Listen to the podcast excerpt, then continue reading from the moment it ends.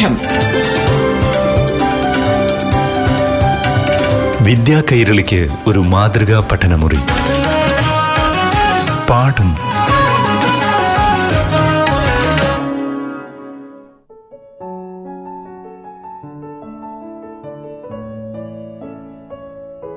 പ്രിയപ്പെട്ട കൂട്ടുകാരെ പാഠം ക്ലാസ്സിലേക്ക് എല്ലാവർക്കും സ്വാഗതം. ഇന്ന് ഏഴാം ക്ലാസ്സിലെ അടിസ്ഥാന ശാസ്ത്ര പാഠം കേൾക്കാം. ക്ലാസ് നയിക്കുന്നത് Palakkad Bhimanad government U P എസിലെ അധ്യാപിക സബിത എം. പ്രിയപ്പെട്ട കുട്ടികളെ എല്ലാവർക്കും നമസ്കാരം.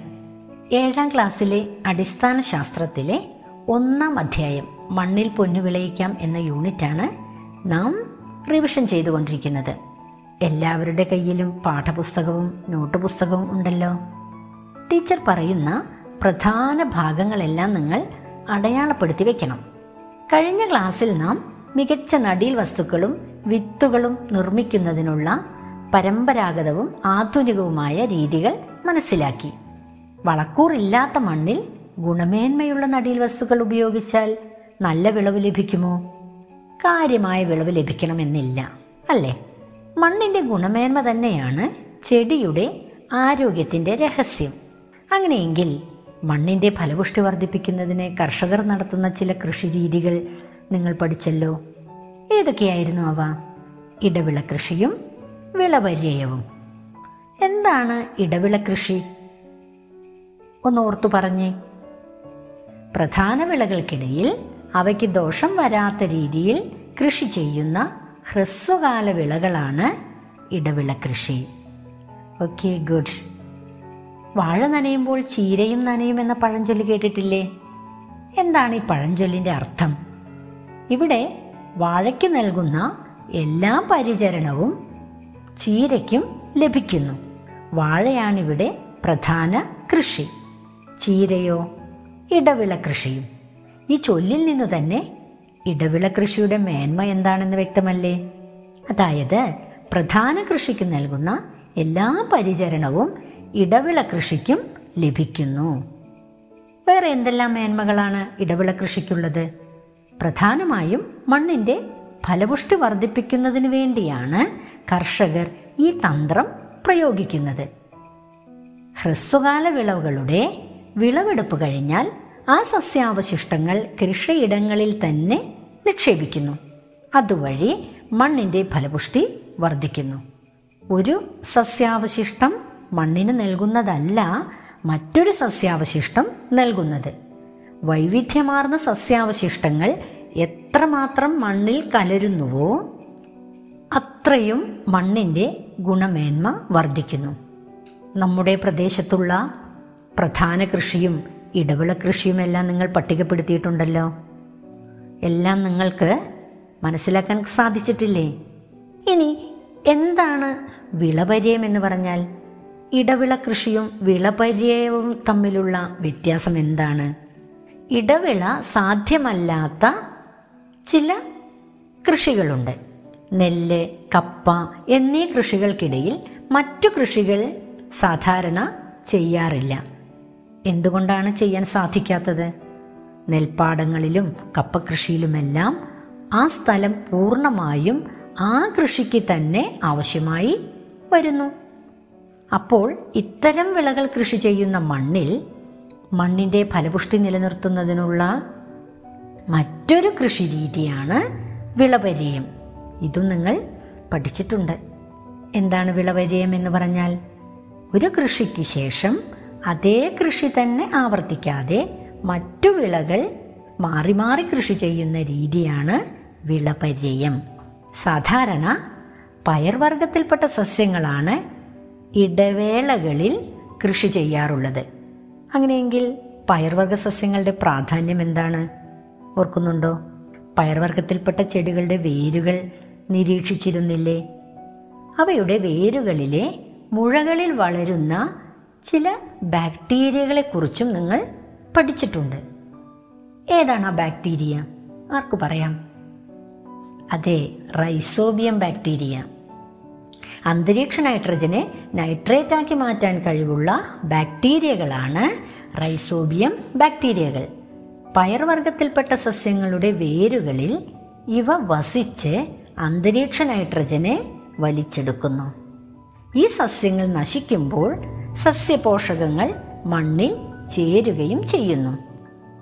ഇവിടെ നിങ്ങൾ മനസ്സിലാക്കേണ്ടത് സസ്യങ്ങളുടെ വളർച്ചയ്ക്ക് ഏറ്റവും അത്യാവശ്യമുള്ള ഒരു മൂലകമാണ് നൈട്രജൻ എന്നതാണ്.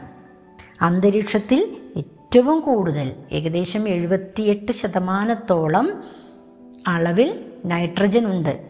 പക്ഷേ അന്തരീക്ഷ നൈട്രജനെ നേരിട്ട് വലിച്ചെടുക്കാനുള്ള കഴിവ് സസ്യങ്ങൾക്കില്ല. ജലത്തിൽ അലിഞ്ഞു ചേർന്ന നൈട്രേറ്റ് ലവണങ്ങളാണ് സസ്യങ്ങൾ വലിച്ചെടുക്കുന്നത്. ഇപ്പോൾ പയർവർഗത്തിൽപ്പെട്ട സസ്യങ്ങൾ കൃഷി ചെയ്യുന്നത് കൊണ്ടുള്ള നേട്ടം എന്താണെന്ന് ഒന്നുകൂടി മനസ്സിലായോ? പയർവർഗത്തിൽപ്പെട്ട ചെടികളുടെ വേരുകളുടെ മുഴകളിൽ റൈസോബിയം എന്ന ബാക്ടീരിയ വളരുന്നു. ഈ ബാക്ടീരിയയാണ് അന്തരീക്ഷ നൈട്രജനെ നൈട്രേറ്റ് ആക്കി മാറ്റി സസ്യങ്ങളുടെ വളർച്ചയ്ക്ക് ഉപയുക്തമാക്കുന്നത്. ഇത്രയും ഭാഗം നിങ്ങൾക്ക് മനസ്സിലായോ? എങ്കിൽ ഈ ചോദ്യം ഒന്ന് ശ്രദ്ധിക്കൂ. ഉത്തരം നോട്ട് പുസ്തകത്തിൽ എഴുതുകയും വേണം. ഒരു കർഷകന്റെ അഭിപ്രായമാണ് ടീച്ചർ പറയാൻ പോകുന്നത്. എല്ലാവരും കേട്ടോളൂ. കപ്പ കൃഷിയിൽ നിന്ന് കഴിഞ്ഞ വർഷം എനിക്ക് നല്ല വിളവ് ലഭിച്ചു. ഈ സ്ഥലത്ത് ഇനി എല്ലാ വർഷവും കപ്പ കൃഷി മാത്രമേ ഞാൻ ചെയ്യുന്നുള്ളൂ. അവശിഷ്ടങ്ങളൊക്കെ കൂട്ടിയിട്ട് കത്തിച്ച് മണ്ണൊരുക്കുകയും ചെയ്യണം. കർഷകന്റെ അഭിപ്രായം ശ്രദ്ധിച്ചു.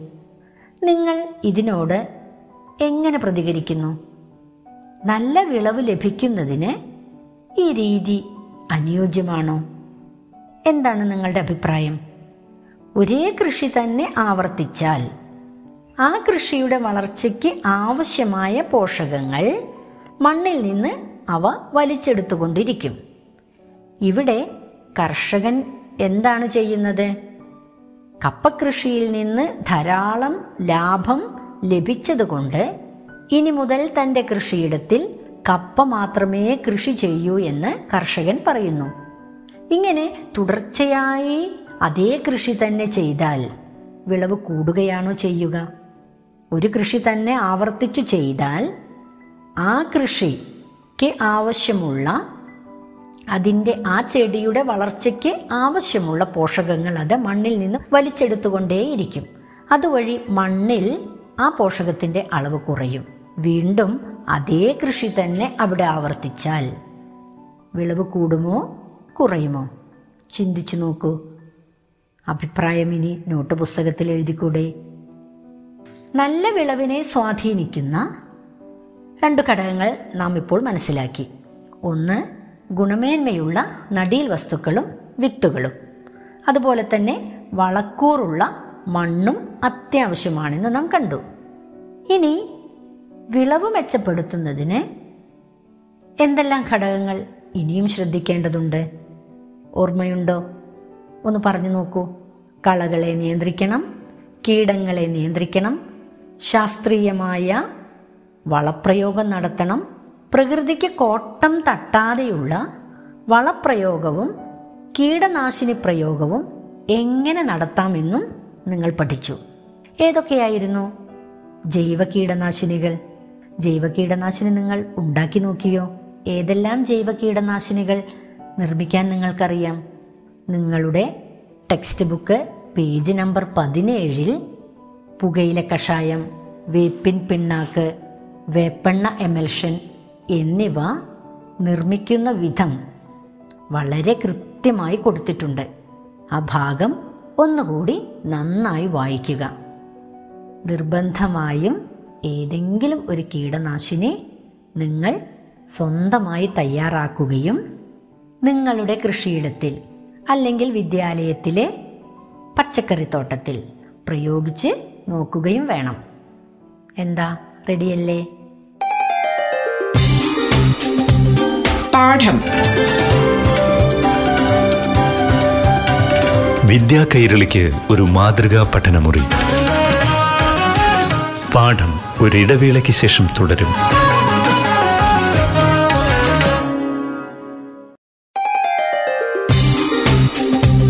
പാഠം. വിദ്യാ കൈരളിക്ക് ഒരു മാതൃകാ പഠനമുറി. പാഠം തുടരുന്നു.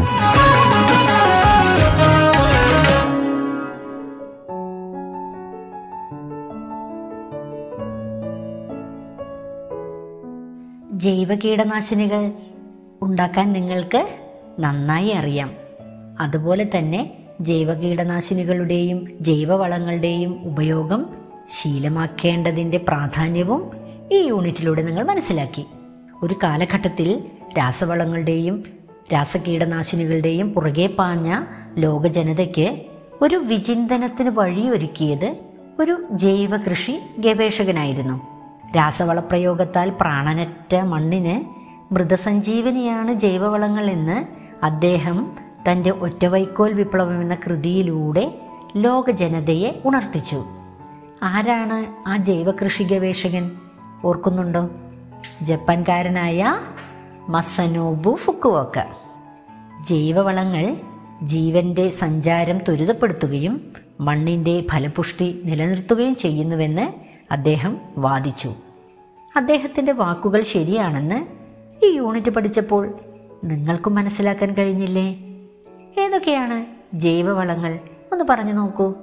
ചാണകം പച്ചിലവളം കമ്പോസ്റ്റ് വളം മത്സ്യവളം കോഴിക്കാഷ്ടം ആട്ടിൻകാഷ്ടം എല്ലുപൊടി അല്ലേ? ഇനി ഏതൊക്കെ രാസവളങ്ങളുടെ പേര് നിങ്ങൾക്ക് പറയാൻ കഴിയും? Urea muriate of potash factamfos rock phosphate തുടങ്ങിയവയെല്ലാം രാസവളങ്ങളാണ്. ജൈവവളങ്ങൾ നിങ്ങൾക്ക് നിർമ്മിക്കാം. ഇപ്പോൾ നല്ല വേനൽക്കാലം അല്ലേ? ധാരാളം കരിയിലകൾ വീഴുന്ന സമയമാണ്. സാധാരണ ഈ കരിയിലകൾ നിങ്ങൾ എന്താണ് ചെയ്യാറ്? കൂട്ടിയിട്ട് കത്തിച്ചു കളയും. കത്തിക്കുന്നത് ശരിയാണോ? അല്ലല്ലോ. അപ്പോൾ നമുക്ക് ഈ കരിയില ഉപയോഗിച്ച് നല്ലൊരു ജൈവവളം ഉണ്ടാക്കിയാലോ? ഈ കരിയിലകളെല്ലാം ഒരു ഭാഗത്ത് കൂട്ടിയിടണം. എന്നിട്ട് അതിലേക്ക് ചാണകവെള്ളം തളിച്ചു കൊടുക്കണം. ഒരു ചണച്ചാക്ക് ഉപയോഗിച്ച് അതിനെ മൂടി വയ്ക്കണം കുറച്ച് ദിവസം കഴിയുമ്പോൾ നല്ല ജൈവവളം നിങ്ങൾക്ക് ലഭിക്കും. ഒന്ന് ശ്രമിച്ചു നോക്കണേ. ഇനി ജൈവവളമാണോ രാസവളമാണോ കൂടുതൽ നല്ലത്? ഒന്നാം യൂണിറ്റിൽ ഇതുമായി ബന്ധപ്പെട്ട ഒരു ചർച്ച സംഘടിപ്പിക്കാൻ പറഞ്ഞിരുന്നു. നിങ്ങൾ ചർച്ച സംഘടിപ്പിച്ചിരുന്നോ? എന്തു നിഗമനത്തിലാണ് നിങ്ങൾ എത്തിയത്? ജൈവവളത്തിന്റെ സവിശേഷതകൾ എന്തെല്ലാമായിരുന്നു? ജൈവവളം മണ്ണിന് ദോഷകരമല്ല. വീട്ടിൽ നിർമ്മിക്കാൻ കഴിയും. ചെലവ് വളരെ കുറവാണ്. ഇതെല്ലാം ജൈവവളത്തിന്റെ മേന്മകളാണ്. എന്നാൽ ജൈവവളം വളരെ സാവധാനത്തിലേ മണ്ണിൽ ചേരുന്നുള്ളൂ. അതുപോലെ തന്നെ ഒരു നിശ്ചിത ലവണം മാത്രമായി നൽകാൻ അതിന് കഴിയില്ല. പിന്നെയോ കൂടുതൽ അളവിൽ അത് ആവശ്യമാണ് താനും. തുടങ്ങിയ പരിമിതികൾ ജൈവവളത്തിനുണ്ട്. ഇനി രാസവളത്തിന്റെ സവിശേഷതകൾ. ഒന്ന് പട്ടികപ്പെടുത്തി നോക്കൂ. മണ്ണിന്റെ ഘടനയെ തന്നെ നശിപ്പിക്കുന്നു എന്നത് രാസവളത്തിന്റെ ഏറ്റവും ദോഷകരമായ ഒരു വശമാണ്. അതുപോലെ തന്നെ വ്യാവസായിക അടിസ്ഥാനത്തിൽ നിർമ്മിക്കാൻ കഴിയൂ എന്ന പോരായ്മയും രാസവളത്തിനുണ്ട്. പക്ഷേ കുറഞ്ഞ അളവിൽ മതി. വേഗത്തിൽ മണ്ണിൽ ചേരുന്നു. നിശ്ചിത ലവണം മാത്രമായി നൽകാൻ കഴിയും എന്നത് രാസവളത്തിന്റെ മേന്മയാണ്. അതുകൊണ്ട് തന്നെയാണ് ഒരു കാലഘട്ടത്തിൽ രാസവളത്തിലേക്ക് കർഷകരെ ആകർഷിച്ചതും. എന്നാൽ ഇന്ന് കൂടുതലായി ജൈവവളത്തെയും അത്യാവശ്യ സന്ദർഭങ്ങളിൽ രാസവളത്തെയും ആശ്രയിക്കുന്ന ഒരു സമ്മിശ്ര രീതിയാണ് ഇന്ന് കേരളത്തിൽ നിലനിൽക്കുന്നത്. ഇപ്പോൾ നാം മണ്ണിന്റെ വളക്കൂറ് വർദ്ധിപ്പിക്കുന്നതിനുള്ള കാര്യങ്ങൾ ചർച്ച ചെയ്തു. നല്ല വിത്ത് നടീൽ വസ്തുക്കളായി. നല്ല വളം. അതുപോലെ തന്നെ കീടനാശിനികളെക്കുറിച്ച് നമ്മൾ ചർച്ച ചെയ്തു. ഇനിയും കൃഷിയുമായി ബന്ധപ്പെട്ട സംശയങ്ങൾ ബാക്കി നിൽക്കുന്നില്ലേ? കർഷകനുമായി അഭിമുഖം നടത്തിയോ? സാധാരണ പരീക്ഷകൾക്ക് കണ്ടുവരുന്ന ഒരു ചോദ്യമാണ് അഭിമുഖ ചോദ്യാവലി തയ്യാറാക്കുക എന്നത്. പ്രസക്തമായ ആറ് ചോദ്യങ്ങൾക്കാണ് എ ഗ്രേഡ് ലഭിക്കുക. കൃഷിയുമായി ബന്ധപ്പെട്ട വിവരങ്ങൾ ശേഖരിക്കുന്നതിന് കർഷകനുമായി ഒരു അഭിമുഖം നടത്തണം. നമുക്കൊരു ചോദ്യാവലി തയ്യാറാക്കിയാലോ? അപ്പോൾ ഓരോരുത്തരും ഓരോ ചോദ്യങ്ങൾ വീതം പറയണം. തുടങ്ങിയാലോ? ഒന്നാമത്തെ ചോദ്യം കൃഷിക്കായി മണ്ണൊരുക്കുമ്പോൾ എന്തെല്ലാം കാര്യങ്ങൾ ശ്രദ്ധിക്കണം? വേനൽക്കാലത്ത് ചെയ്യാവുന്ന കൃഷി ഇനങ്ങൾ ഏതെല്ലാമാണ്? നനയ്ക്കുള്ള ഒരു മാർഗമാണല്ലോ തുള്ളിനന അതിനെക്കുറിച്ചൊന്ന് വിശദീകരിക്കാമോ? കീടനിയന്ത്രണങ്ങൾക്കുള്ള മാർഗങ്ങൾ എന്തൊക്കെയാണ്? വിള നശിപ്പിക്കുന്ന കീടങ്ങളെ അകറ്റുന്നത് എങ്ങനെയെല്ലാമാണ്? ഇതുപോലുള്ള ചോദ്യങ്ങൾ ഇനിയും നിങ്ങൾക്ക് തയ്യാറാക്കിക്കൂടെ? ഭക്ഷ്യവിളകളെക്കുറിച്ചാണ് നാം ഇതുവരെ ചർച്ച ചെയ്തത്. ഭക്ഷ്യവിളകൾ മാത്രമാണോ നാം കൃഷി ചെയ്യുന്നത്? മറ്റെന്തെല്ലാം വിളകൾ കൃഷി ചെയ്യുന്നുണ്ടെന്നാണ് ഈ യൂണിറ്റിലൂടെ നിങ്ങൾ മനസ്സിലാക്കിയത്. പരുത്തി ചണം കയർ അലങ്കാര മത്സ്യകൃഷി റബ്ബർ എന്നിവയെല്ലാം ഭക്ഷ്യതര വിളകളാണ്. ഇനി ഈ യൂണിറ്റിലൂടെ മനസ്സിലാക്കിയ മറ്റൊരു പ്രധാന ആശയമാണ് സംയോജിത കൃഷിയുടെ സാധ്യത കണ്ടെത്തുക എന്നത്. എന്താണ് സംയോജിത കൃഷി എന്ന് പറഞ്ഞാൽ?